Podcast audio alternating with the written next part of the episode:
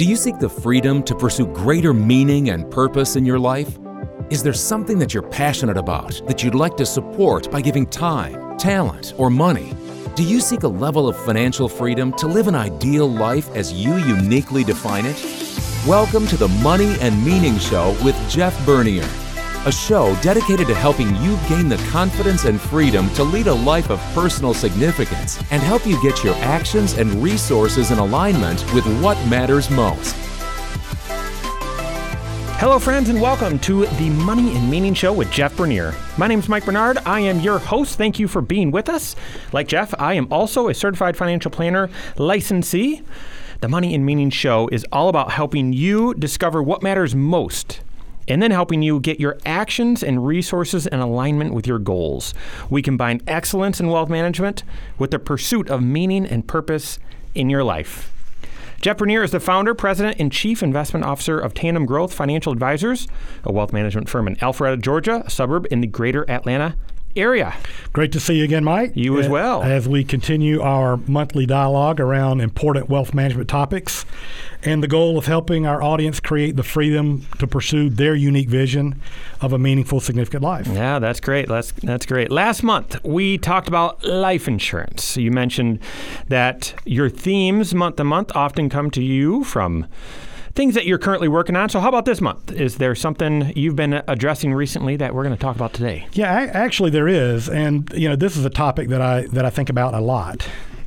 Okay, so uh, why don't you set it up for us? Okay, so when building long-term financial plans, and making long-term projections, the assumptions that we use are extremely important, as you as you know. Yeah. And so the capital market assumptions, meaning what are we going to assume for inflation rates and what uh, investment rates of return are, are we going to assume, can have a huge impact on the actual advice that we give. And so recently, uh, our software provider that we use to model these financial planning scenarios, the scenario planning, recently made some changes to their to their software and how they modeled. Uh, you know, in the, in the tool, and as we were evaluating these changes, we also took the opportunity to revisit the capital market assumptions that we use in the planning. Mm. And traditionally, I've been reluctant to use what I'll call forecasted returns in the assumptions, believing that these were just uh, additional guesses right. that just added another element of uncertainty because you're obviously you're you're making forecasts or guesses about future capital market returns and correlations and those kind of things. So it it has seemed to me up until now mm-hmm. that using historical returns with an across the board discount seemed easier to explain to clients and it was just fewer guesses. So um, and I and, and I remember back, you know, back during the tech bubble when the tech bubble burst, yeah. you know, 2000 to 2002 after that bear market uh, and after the market had already declined significantly, you know, many pundits or forecasters were predicting lower returns for the next five years or so. And it, it, it, really got me to thinking that that really didn't make much sense because after the market had declined 40%, actually your expected return should go up. That's right. Not down. Yeah. And so, um, so if you think about it, um, expected returns are counter cyclical, right? So they go expected returns go up after markets have gone down and expected returns go down after markets have gone up. So it seemed to me if these forecasters were making these kind of changes, uh, it just seemed that uh, removing that risk in the modeling made sense, and we just used historical returns up until up until now. Yeah, that's interesting. So, how, how do these returns work in the modeling tools? Yeah, so with the improvements in technology, um, you know, we've been able to adopt modeling tools that do a better job of predicting or, pro- or projecting the future and predicting future outcomes that are more realistic in how markets actually work. Uh, you know, back in the old days when, when you and I probably started, you know, we used these projected returns and we used a balanced portfolio uh, return assumption with zero volatility. That's right. It was the same return every year, no volatility. St- statistically impossible, actually. Absolutely impossible. So we know the world doesn't work like that. Yeah. So now with these more advanced modeling tools, you know, it allows us to illustrate and test uh, a set of goals uh, in a in a modeling scenario that's more similar to the way the capital markets actually work. So what ends up happening is we get a wide dispersion of pers- of, of uh, potential outcomes, mm. but you still need to make some assumptions about the midpoint return, about the mean return that you will stress test around. So now we use these new lower expected returns as the midpoint of the stress test instead of the historical returns that we believe may be a bit inflated. Do you think the long term averages are realistic long term? Yeah, well, I mean, it's obviously it's impossible to know. Yeah. Uh, I mean, we can't really know for sure what the long term returns for stocks and bonds are going to be. Um, but my sense is that over a 30 year period or so, you know, the historical averages may be close. I mean, I think they may be a reasonable guess of the historical averages. And I, and I think this because, you know, markets are driven by people. Hmm. And I don't think people change that much. You know, we, we, uh, you know, we, we vacillate between fear and greed. And, you know, uh, so I think over a 30 year period, we may get very similar returns to, to the historical averages of the last hundred years or so. But what we do know is that we know that markets are cyclical. Yeah. So you can have a long period of time of below average returns, followed by a long period of time of above average returns. So over a 30 year period, you know, you might end up with returns that are very similar to the historical averages. But again, you could have these cycles of lower ex- returns for a period of time and much higher. So if the long term averages may be reasonable guesses for the long term, why why the change now? Yeah, so th- th- this is, I guess, the first reason I'll just call because of Pascal's wager. Okay. familiar with Pascal? N- no. Pascal? Okay. Yeah. Okay. So I have to, I have to, you know, as you know, Mike, I, I steal almost all my content, and I actually stole this analogy from Harold Evensky at Evensky Katz. Yep. Um, and so Blaise Pascal was a 17th century mathematician and philosopher, and he devised this philosophical construct around really around probability and risk taking. But here's an analogy used. He said, if you believe that God exists, right, mm-hmm. and you lead a moral life, and you find out after death that you were wrong, that God actually didn't exist, your only loss was the difference between the fun you would have had being immoral mm-hmm. versus living a moral life. Sure. So you really had a finite risk. You didn't lose much. Yeah. Right? But if you lived an immoral life and at the end of your life at death you found out God did in fact exist, uh, you know, you, you spend eternity in hell. Yeah, you lost it all. Right, you, mm-hmm. you lost it all. So even if you weren't sure if God exists, you should live your life as if God exists um, because the consequences are so bad uh, if you're wrong. Right. Okay, so far? So the reason that this is applicable to financial planning or wealth management is that there are risks that are low probability, but if they occur, the consequences are so serious that you should plan for them occurring anyway mm. right? So if you think about using these lower expected returns, so if we use these lower expected returns and we end up getting the historical average. averages, higher expected returns, all that means is that um, you end up dying with more money than you planned, you leave a bigger legacy, or uh, maybe you don't take the extra trip that you would have taken or things like that. That's a finite loss. Yeah. But if we expect historical returns mm-hmm. and we get these lower forecasted returns that we're expecting, you could run out of money and be broke at 70 years old or 80 years old or whatever. Exactly. That's a much dire uh, consequence. So, so that's one reason, right? Yep, yep. So the risks are, are there. The second reason, as I mentioned, since markets are cyclical, even if we approximate that long term average return over a 30 year period, well, if you've depleted the portfolio in the first 10 or 15 years because you had these lower than expected returns, you may never make it to the second 15 year where you get the higher than expected returns. So, again, it's really just being um, pragmatic and, and thoughtful about, you know, we may get these long term averages over time, but if the intermediate term is so low, we deplete the portfolio, it won't matter. Yeah, sequence of return risk is, is one issue there. Yeah, very, very insightful. So you're taking a, a pragmatic and and very careful, prudent uh, application here. But um, are you worried about how some of your clients will react yeah, to this well, change? Well, sure, sure, we we absolutely are. But as a fiduciary, we feel it's our responsibility to advise clients with the best advice possible, even though it may not be what they want to hear. So here's another another metaphor. Uh, let's say that medical technology advanced in such a way that a new test that couldn't be run in the past can now be run, and it indicated that you had a serious disease that was curable. But if it's not treated, it could lead to death. Wouldn't you want to know about it? Absolutely. I mean, I certainly would too. And so, since it was curable, I would want to know about it and I'd want to know the recommended treatment to cure it. So, I think this is a reasonable way to think about this. Uh, so, it's better to know that due to lower expected returns, we may need to make some adjustments as opposed to just ignoring them. So, you know, as I mentioned before, if markets exceed these new lower expectations, it simply means that you'll be more overfunded, and in the future, you could either expand your goals or reduce the volatility and so forth.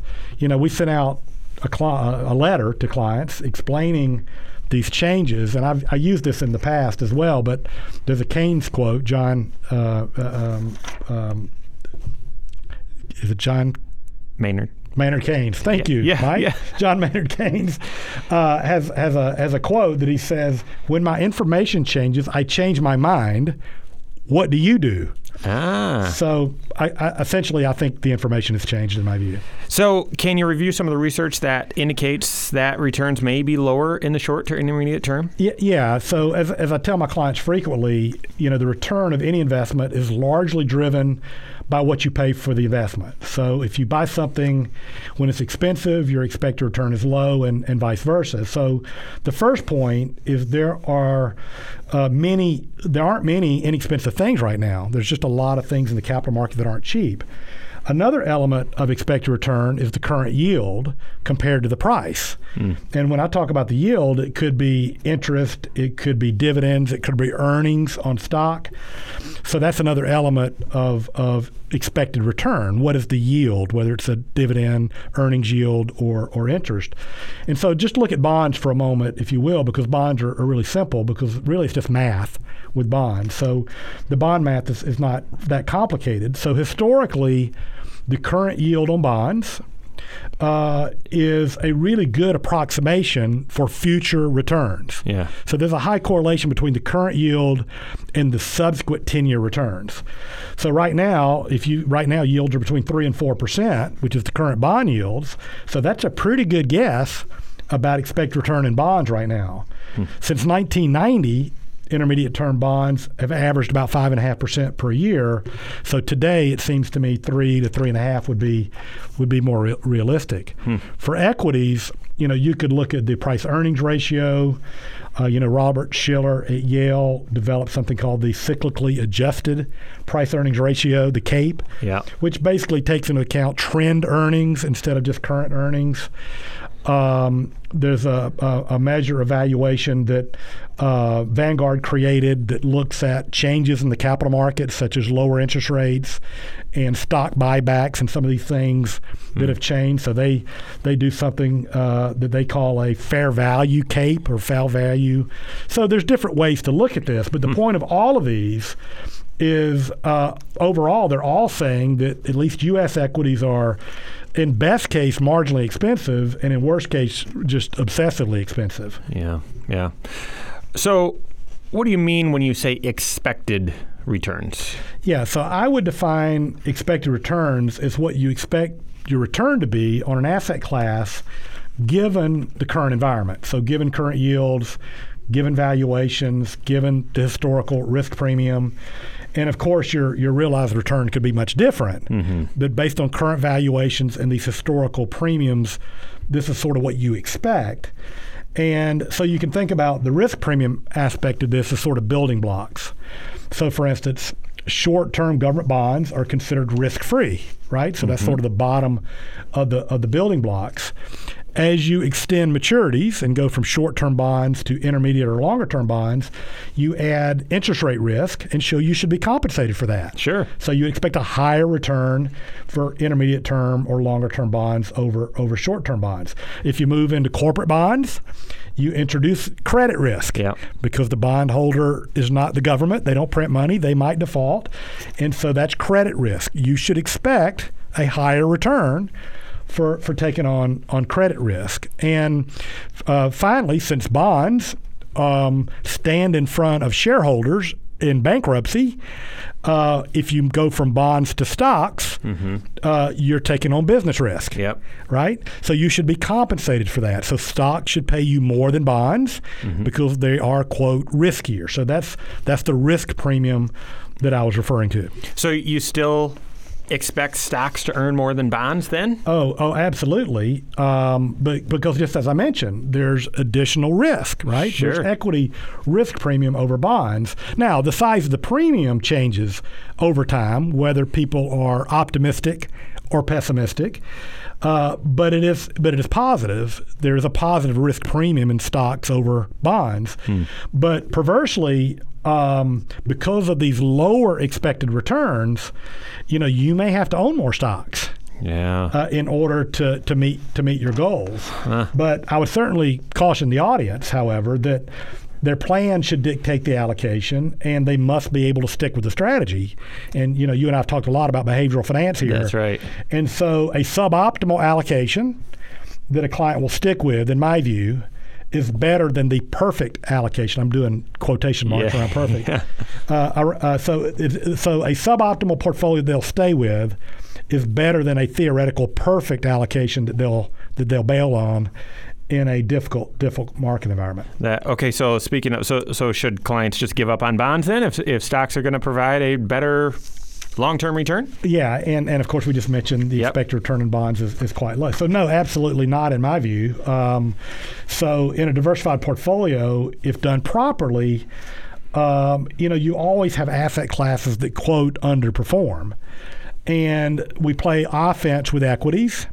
In our view, at Yep. least, and you play defense with bonds. You play defense with fixed income, and so in an environment when equities do poorly um, many environments, not all, but most environments, bonds do better than equities in a recession, as an example, when there's a flight to quality. So the bonds still play an important role. And something to think about today is as rates are going up, the expected return on bonds is actually going up. Yeah. So it's painful to it's painful to get there. Yeah. But no, I, we believe that you should still have bonds in your portfolio to play defense um, from a portfolio context. Got it. Got it. Can you give us some examples of what your research sources are using for expected returns? Yeah, well, we use a lot. We, we have a we have a lot, and um, the software provider that we use also has some third party research that they that they that they use as well. Uh, so most of our research partners are projecting, you know, two two and a half percent for inflation Mm-hmm. going forward. You know, three to four percent. Um, nominal returns, which means gross Oh, returns for bonds, Boy. uh, and you know five to seven percent for U.S. equities, and a little bit higher for international and emerging markets. So, yeah, so not near as um, uh, it's just quite a discount from the historical. Yeah. So, in your opinion, what should investors do with this information then? Yeah, so you know the bottom line is that investors shouldn't be using these stock valuations um, or these guesses, I guess I should say, to time the market. Right. I mean, first of all, don't don't use these to do what you we were just describing. Give up on bonds, put it all in stocks, or you know, I just said ex- emerging markets have higher expected returns than than domestic today, U.S. equities. So don't go load up on emerging market stocks uh, to the exclusion of everything else. So don't use this as a timing tool. However, it is it is important for investors to take into account these higher valuations and lower bond yields as you build your financial plan and be prepared for the implications. And those implications um, may not be pleasant. Uh, so you might have to save a little bit more. Yeah. You may have to spend a little bit less. You may have to work a bit longer. You may have to increase market exposure, as I mentioned. Uh, so there are some things you can do, but um, the most important thing is you recognize that in the at least in the intermediate term, mm-hmm. f- you know, uh, five to ten years, this is a potential reality. Yeah. Yeah. So, what sort of changes has Tandem Growth made? Yeah. So, th- this idea of lower expected returns is not is not new for us. So we've, you know, we've been using these lower expectations as we build portfolios for some time the way we're using it in our modeling tools is is a bit different. So from a portfolio standpoint, we've really already evolved our portfolio strategies over the last several years, and we've done things that you and I have talked a little bit about. Um, you know, factor-based investing, yep. I think, is an opportunity to potentially um, improve uh, lowering cost is really important. You know, when you have lower expected returns, the internal cost of the strategy takes a bigger share of the return. That's right. Yeah. So lower cost, uh, uh, less trading. Uh, which is uh, um, obviously can increase cost and uh, more tax efficiency because again that's a known a known drag. Um, eh, you know when we're doing when we're using the equity portion of a portfolio, we want pure exposure. Yeah. I mean, we want pure exposure in the equities, and then when we do have fixed income in the portfolios, we really want them to play to play to play defense. So, if the audience wants to learn a little bit more about the things that we do and, and how we build these portfolios, it's available on our webpage at tandemgrowth.com. Um, there's also four very short videos about evidence-based yeah. investing that we've talked about on that page. And our blog, I mean, I'm sorry, our podcast, I think episode six and nine, yep. we talked a bit about evidence-based investing and some of the, some of these changes. That's actually very applicable as we've seen volatility increase here in, in the fourth quarter. And so um, hopefully, hopefully you found today's discussion very helpful. Um, that's it. That is it for another episode of Money and Meaning Show with Jeff Bernier.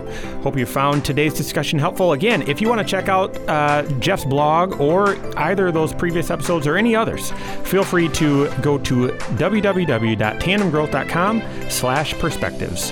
Thank you very much. Thank you, Mike. Thank you for listening to the Money and Meaning Show with Jeff Bernier, a show dedicated to help you gain the confidence and freedom to lead a life of personal significance and help you get your actions and resources in alignment with what matters most. We would love to hear from you. If you have any questions for Jeff or Mike or comments on the show, feel free to reach out to us at moneyandmeaning at tandemgrowth.com or you can find us on the web at www.tandemgrowth.com. Jeff Bernier is the President and Chief Investment Officer at Tandem Growth Financial Advisors, LLC, an SEC registered investment advisor. This show is a production of Tandem Growth Financial Advisors, LLC. All information discussed is general in nature, is provided for informational purposes only, and should not be construed as specific financial, legal, or tax advice. Listeners should consult an attorney or tax professional regarding their specific legal or tax situation. Listeners should not rely on the content of this podcast as the basis for any investment decisions. A professional advisor should be consulted, and or independent due diligence should be conducted before implementing anything discussed in this show. While information presented is believed to be factual and up to date. Tandem Growth Financial Advisors LLC does not guarantee its accuracy, and it should not be regarded as a complete analysis of the subjects discussed. Tandem Growth Financial Advisors LLC does not make any representations or warranties as to the accuracy, timeliness, suitability, completeness, or relevance of any information prepared by any unaffiliated third party, such as guests on the podcast, and takes no responsibility for the same.